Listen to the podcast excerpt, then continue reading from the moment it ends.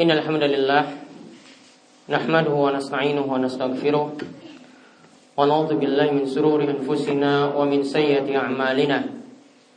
من يهده الله فلا مضل له ومن يضلله فلا هادي له. وأشهد أن لا إله إلا الله وحده لا شريك له. وأشهد أن محمدا عبده ورسوله. اللهم صل على نبينا وسيدنا محمد وعلى آله ومن تبعهم بإحسان إلى يوم الدين قال الله تعالى في كتابه الكريم يا أيها الذين آمنوا اتقوا الله حق تقاته ولا تموتن إلا وأنتم مسلمون وقال تعالى يا أيها الناس اتقوا ربكم الذي خلقكم من نفس واحدة وخلق منها زوجها وبث منهما رجالا كثيرا ونساء واتقوا الله الذي تساءلون به والأرحام. إن الله كان عليكم رقيبا. وقال تعالى يا أيها الذين آمنوا اتقوا الله وقولوا قولا سديدا. يصلح لكم أعمالكم ويغفر لكم ذنوبكم. ومن يطع الله ورسوله فقد فاز فوزا عظيما. فإن أصدق الحديث كتاب الله. وخير الهدى هدى محمد صلى الله عليه وسلم وشر الأمور محدثاتها وكل محدثات بدعة وكل بدعة ضلالة وكل ضلالة في النار Masyarul muslimin Para jamaah Salat Jumat Yang mugi-mugi selalu dirahmati Dan diberkahi oleh Allah subhanahu wa ta'ala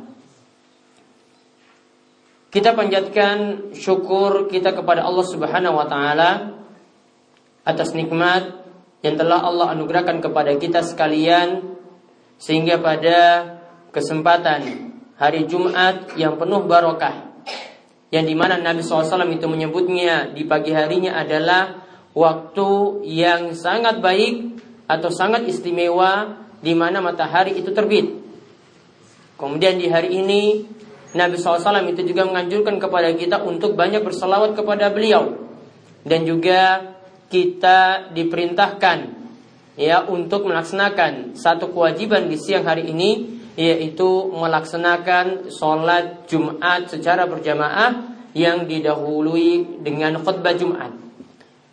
Semoga kita termasuk hamba-hamba Allah Subhanahu wa taala yang bersyukur. Allah memberikan kita taufik dan hidayah untuk terus bisa beramal Allah memberikan kita taufik dan hidayah untuk terus bisa beramal soleh dan memberkahi waktu kita serta umur kita di dalam kebaikan-kebaikan. Kemudian salawat dan salam mugi-mugi tercurahkan kepada junjungan kita Nabi besar Nabi Agung Muhammad sallallahu alaihi wasallam kepada para sahabat beliau, kepada istri-istri beliau yang tercinta dan juga kepada setiap para ulama yang memperjuangkan Islam sehingga kita pun dapat mengenalnya di mana ajaran Islam. Itu telah digariskan oleh Nabi SAW ajarannya sudah sangat jelas dan kita tidak boleh membuat sesuatu yang tidak pernah.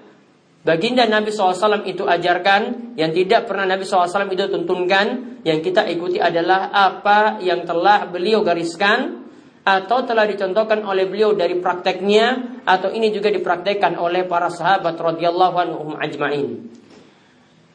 Masyaallah muslimin, para jamaah sekalian yang semoga selalu dirahmati oleh Allah Subhanahu wa taala.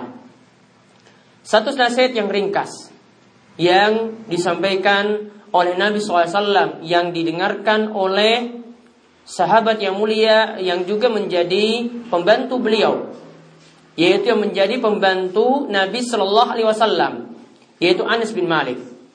Di mana Anas bin Malik radhiyallahu anhu ia pernah mengatakan bahwasanya Rasulullah Shallallahu Alaihi Wasallam bersabda, La yu'minu ahadukum hatta yuhibba li akhihi ma yuhibbu li nafsihi. La yu'minu ahadukum hatta yuhibba li akhihi ma yuhibbu li nafsihi. Kata baginda Nabi sallallahu alaihi wasallam, salah seorang di antara kalian tidak dikatakan beriman.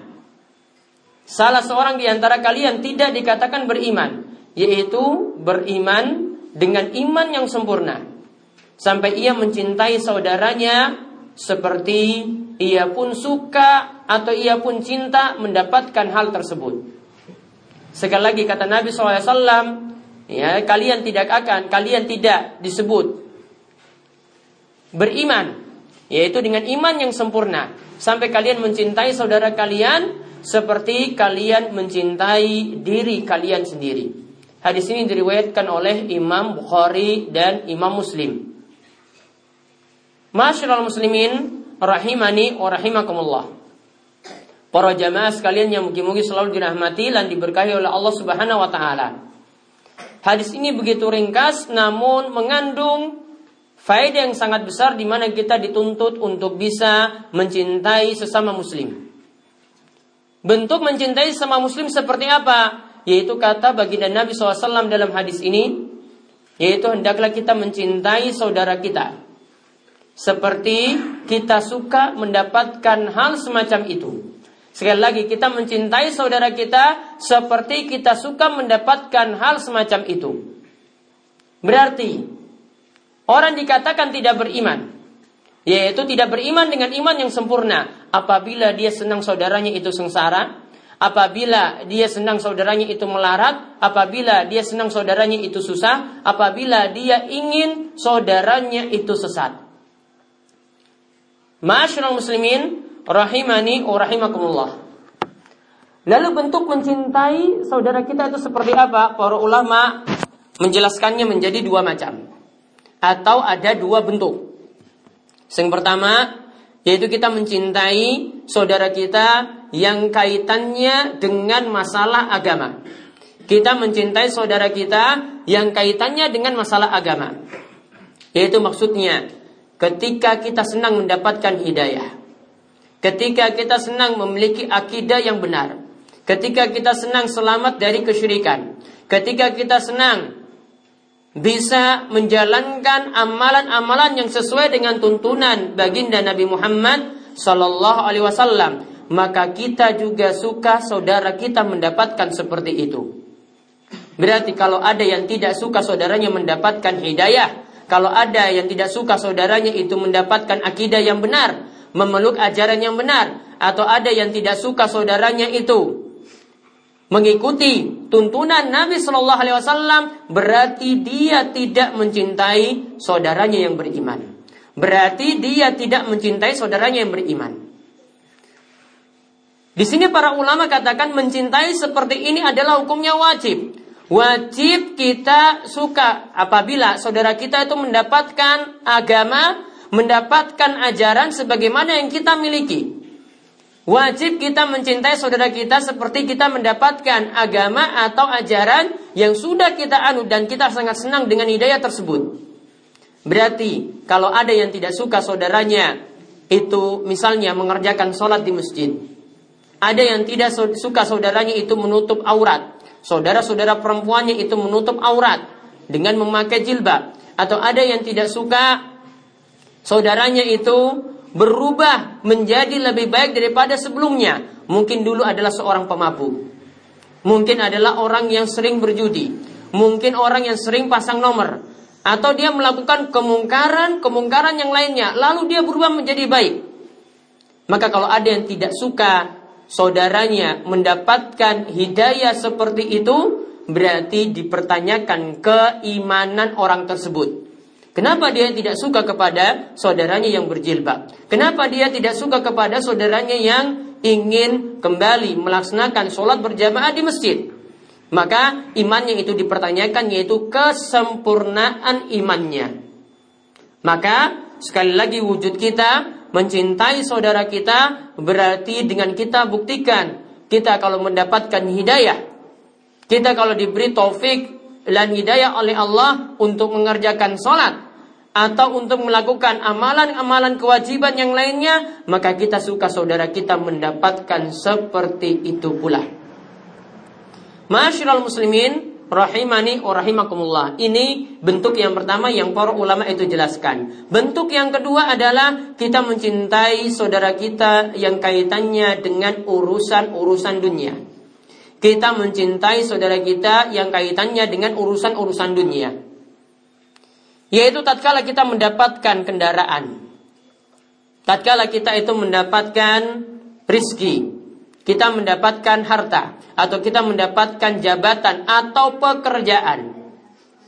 Maka kita suka saudara kita mendapatkan yang semisal dengan itu. Ini tanda orang yang beriman dengan iman yang sempurna. Dia suka saudaranya mendapatkan seperti itu. Jadi kalau misalnya tetangganya mendapatkan motor baru lantas mangkel, lantas tidak suka, atau ada di antara saudaranya itu mendapatkan mobil baru, atau dia mendapatkan ya gaji yang lebih tinggi, atau mendapatkan pekerjaan yang lebih baik, maka kalau ada yang merasa tidak suka, merasa tidak senang atau benci atau bahkan dia punya sifat hasad, pingin nikmat yang ada pada saudaranya itu hilang, maka seperti ini berarti dia orang ini dipertanyakan imannya. Karena dia tidak disebut dengan beriman dengan iman yang sempurna. Namun para ulama itu mengatakan mencintai dalam hal atau dalam perkara urusan dunia semacam ini ini digolongkan sebagai perkara yang hukumnya sunnah, tidak sampai derajat wajib. Lalu para ulama terangkan lagi bahwasanya bentuk kita mendahulukan saudara kita dalam masalah dunia ini adalah wujud dari kita mencintai saudara kita. Dan mendahulukan saudara kita dalam masalah dunia ini dikenal oleh para ulama dengan istilah isar. Ya, ini dikenal oleh para ulama dengan istilah isar. Yang dimaksudkan di sini adalah kita dahulukan saudara kita padahal kita butuh. Namun di sini para ulama bagi menjadi dua. Yang pertama, kalau kita mendahulukan saudara men, me, kita uh, mempersilahkan saudara kita supaya lebih dahulu dalam melakukan urusan ibadah, maka ini hukumnya tercelah. Misalnya ketika kita mempersilahkan kepada saudara kita, sudah kamu yang sholat berjamaah saya sholat di rumah saja. Ini suatu perbuatan yang tercela. Kemudian, contoh yang lainnya dia mempersilahkan saudaranya untuk mendapatkan saf yang pertama. Ya monggo, ya kamu yang di saf pertama saja, saya di saf yang belakang. Ini juga adalah perkara yang tercela. Yang benar seperti apa? Yang dikatakan oleh Allah Subhanahu wa taala ketika Allah menerangkan tentang nikmat nikmat yang ada di surga. Allah katakan wa fi zalika falyatanafasil mutanafisun untuk meraih nikmat-nikmat surga yang ada tadi, maka hendaklah orang-orang itu saling berlomba, yaitu berlomba dalam meraih kebaikan. Maka untuk meraih surga, maka seharusnya seorang itu berlomba-lomba bukan mempersilahkan orang lain lebih dulu daripada dirinya untuk menggapai surga. Adapun tentang masalah dunia, kalau kita mendahulukan saudara kita, misalnya dalam masalah makan, sudah kamu yang lebih dahulu mengambil makanan tersebut. Atau dalam masalah pakaian, ini pakaian untukmu. Atau dalam masalah yang lain yang kaitannya dengan masalah dunia. Maka para ulama mengatakan ini hukumnya sunnah. Dan inilah yang dicontohkan oleh para sahabat di masa silam. Di antara mereka, mereka membuktikan misalnya tatkala di antara mereka memiliki istri lebih daripada satu. Maka ada sahabat muhajirin ya yang sudah berhijrah dari Mekah menuju Madinah dan dia tidak membawa harta apa-apa dan juga dia tidak membawa istrinya. Maka ketika itu sahabat yang lain yang sudah menetap di Madinah yaitu sahabat Ansar itu menawarkan kepada saudaranya dari kaum muhajirin saya memiliki istri lebih daripada satu. Monggo, kamu pilih mana dari istri, dari istri saya yang kamu cintai, yang kamu sukai, saya akan ceraikan dia kemudian nanti besok dia akan menikah denganmu. Namun sahabat muhajirin ini tidak mau seperti itu, dia tetap bekerja keras, kemudian dari hasil penghasilannya, kemudian dia gunakan untuk menikah. Maka ini menunjukkan bahwasanya di antara para sahabat sampai masalah dunia mereka mempersilahkan seperti itu. Ini dalam masalah istri, apalagi dalam masalah makan. Pernah diceritakan pula di antara para sahabat radhiyallahu anhum ya ketika mereka melayani tamunya. Sebenarnya makanan yang cukup itu hanya untuk orang ya yang punya rumah. Tidak cukup untuk tamunya. Maka akhirnya di malam hari tamu tersebut datang, dia pokoknya membuat keadaan rumah dalam keadaan gelap.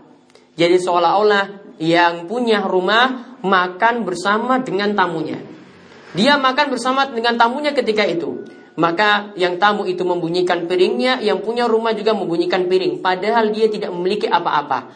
Yang tamunya dia persilakan untuk makan yang sebenarnya makanan ini, yang punya rumah itu lebih butuh, namun dia mendahulukan saudaranya ya daripada dirinya sendiri. Maka inilah yang dipuji oleh Allah Subhanahu wa taala seperti yang disebutkan dalam surat Al-Hasyr.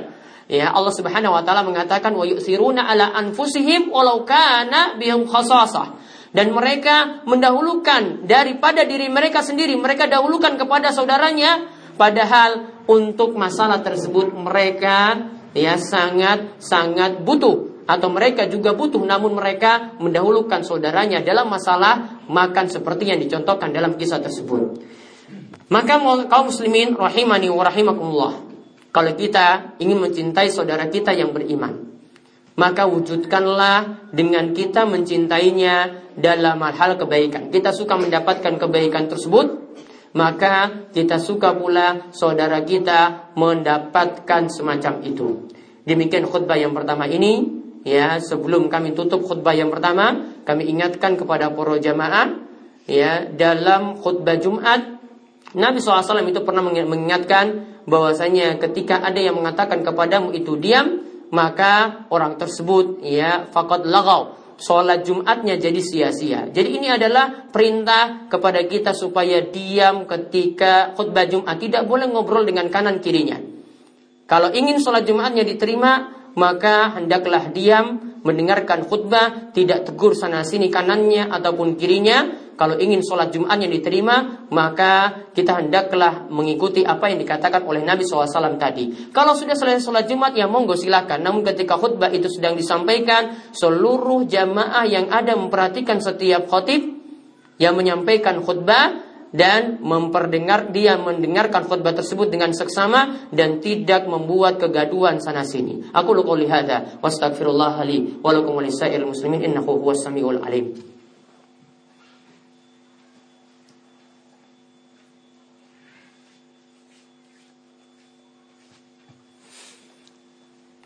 Alhamdulillahirabbil.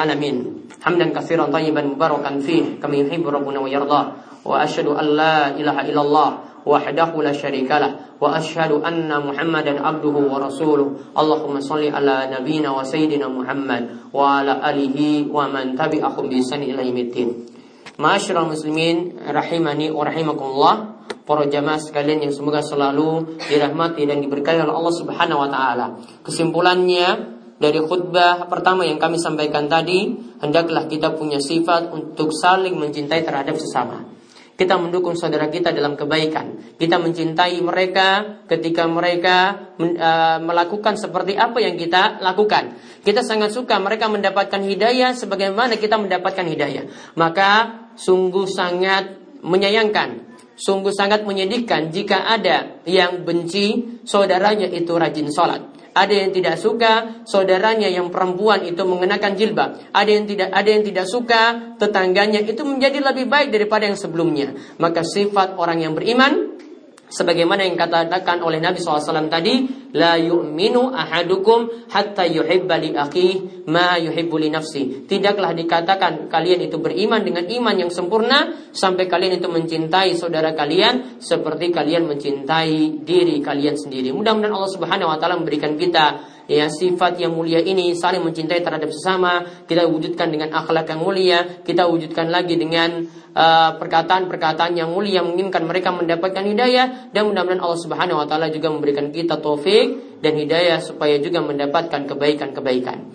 Masalah muslimin rahimani rahimakallah kita tutup uh, khutbah ini dengan kami menyampaikan bahwasanya di hari Jumat yang penuh barokah, baginda Nabi SAW itu menganjurkan kepada kita pula untuk banyak bersalawat kepada beliau. Inna Allah wa malaikatahu yusalluna ala nabi. Ya ayuhalladzina amanu sallu alaihi wa sallimu taslima. Allahumma salli ala Muhammad wa ala ali Muhammad. Kama sallaita ala Ibrahim wa ala ali Ibrahim. Innaka hamidun majid. Allahumma barik ala Muhammad wa ala ali Muhammad. Kama barakta ala Ibrahim wa ala ali Ibrahim. Innaka hamidun majid. Marilah kita memanjatkan doa kepada Allah Subhanahu wa taala. Mugi-mugi Allah memperkenankan setiap doa-doa kita. Allahumma fir lil muslimina wal muslimat wal mu'minina wal mu'minat al ahya'i minhum wal amwat innaka sami'un qaribun mujibud da'wat. Allahumma qsim lana min khasyatika ma tahulu bihi bainana wa baina ma'siyatik ومن طاعتك ما تبلغنا به جنتك ومن اليقين ما تهون به علينا مصائب الدنيا. اللهم متئنا بأسماعنا وأبصارنا وقواتنا ما أحييتنا واجعله وارث منا واجعل ثأرنا على من ظلمنا وانصرنا على من عدانا ولا تجعل مصيبتنا في ديننا. wala taj'alid dunya akbar hammina wala mablagu ilmina wala tusallit alaina man la yarhamuna. Ya Allah ya Rabb kami ampunilah segala dosa-dosa kami. Ya Allah ya Rabb kami ampunilah segala dosa kedua orang tua kami. Ya Allah ya Rabb kami ampunilah segala dosa orang-orang yang telah mendahului kami, yang telah meninggal dunia mendahului kami. Ya Allah, ya Rabb kami, makmurkanlah negeri kami ini. Berikanlah kepada kami berbagai macam keberkahan. Berikanlah kami pertanian yang penuh dengan kesuburan dan juga peternakan yang juga membawa keberuntungan. Ya Allah, berikanlah kami uh, rasa syukur. Berikanlah kami taufik untuk selalu bersyukur kepadamu atas nikmat yang telah Engkau berikan kepada kami. Ya Allah, ya Rabb kami, berikanlah petunjuk kepada kami dan juga saudara-saudara kami supaya mau memperhatikan kewajiban-kewajiban kewajiban, supaya mau memperhatikan sholat, supaya mau bertoid kepadamu, supaya meninggalkan berbagai macam kesyirikan dan setiap hal-hal yang tidak ada tuntunannya. Ya Allah ya Rob kami, berikanlah kebaikan kepada pemimpin kami, berikanlah mereka kebaikan ya, supaya dapat membimbing dan juga dapat mengatur kami dengan baik. Ya Allah, ampunilah segala dosa-dosa kami. Ya Allah, ampunilah segala dosa-dosa kami. Ya Allah, ampunilah segala dosa-dosa kami. Ya Allah, turunkanlah hujan yang penuh barokah. Ya Allah, turunkanlah hujan yang penuh berkah. Ya Allah, turunkanlah hujan yang penuh berkah. Allahumma اللهم أغثنا اللهم أغثنا اللهم أغثنا. ربنا آتنا في الدنيا حسنة وفي الآخرة حسنة وقنا عذاب النار. ربنا آتنا في الدنيا حسنة وفي الآخرة حسنة وقنا عذاب النار. ربنا آتنا في الدنيا حسنة وفي الآخرة حسنة وقنا عذاب النار. إن الله يأمر بالعدل والإحسان وإيتاء ذي القربى وينهى عن الفحشاء والمنكر والبغي يعظكم لعلكم تذكرون. ولذكر الله أكبر أقيموا الصلاة.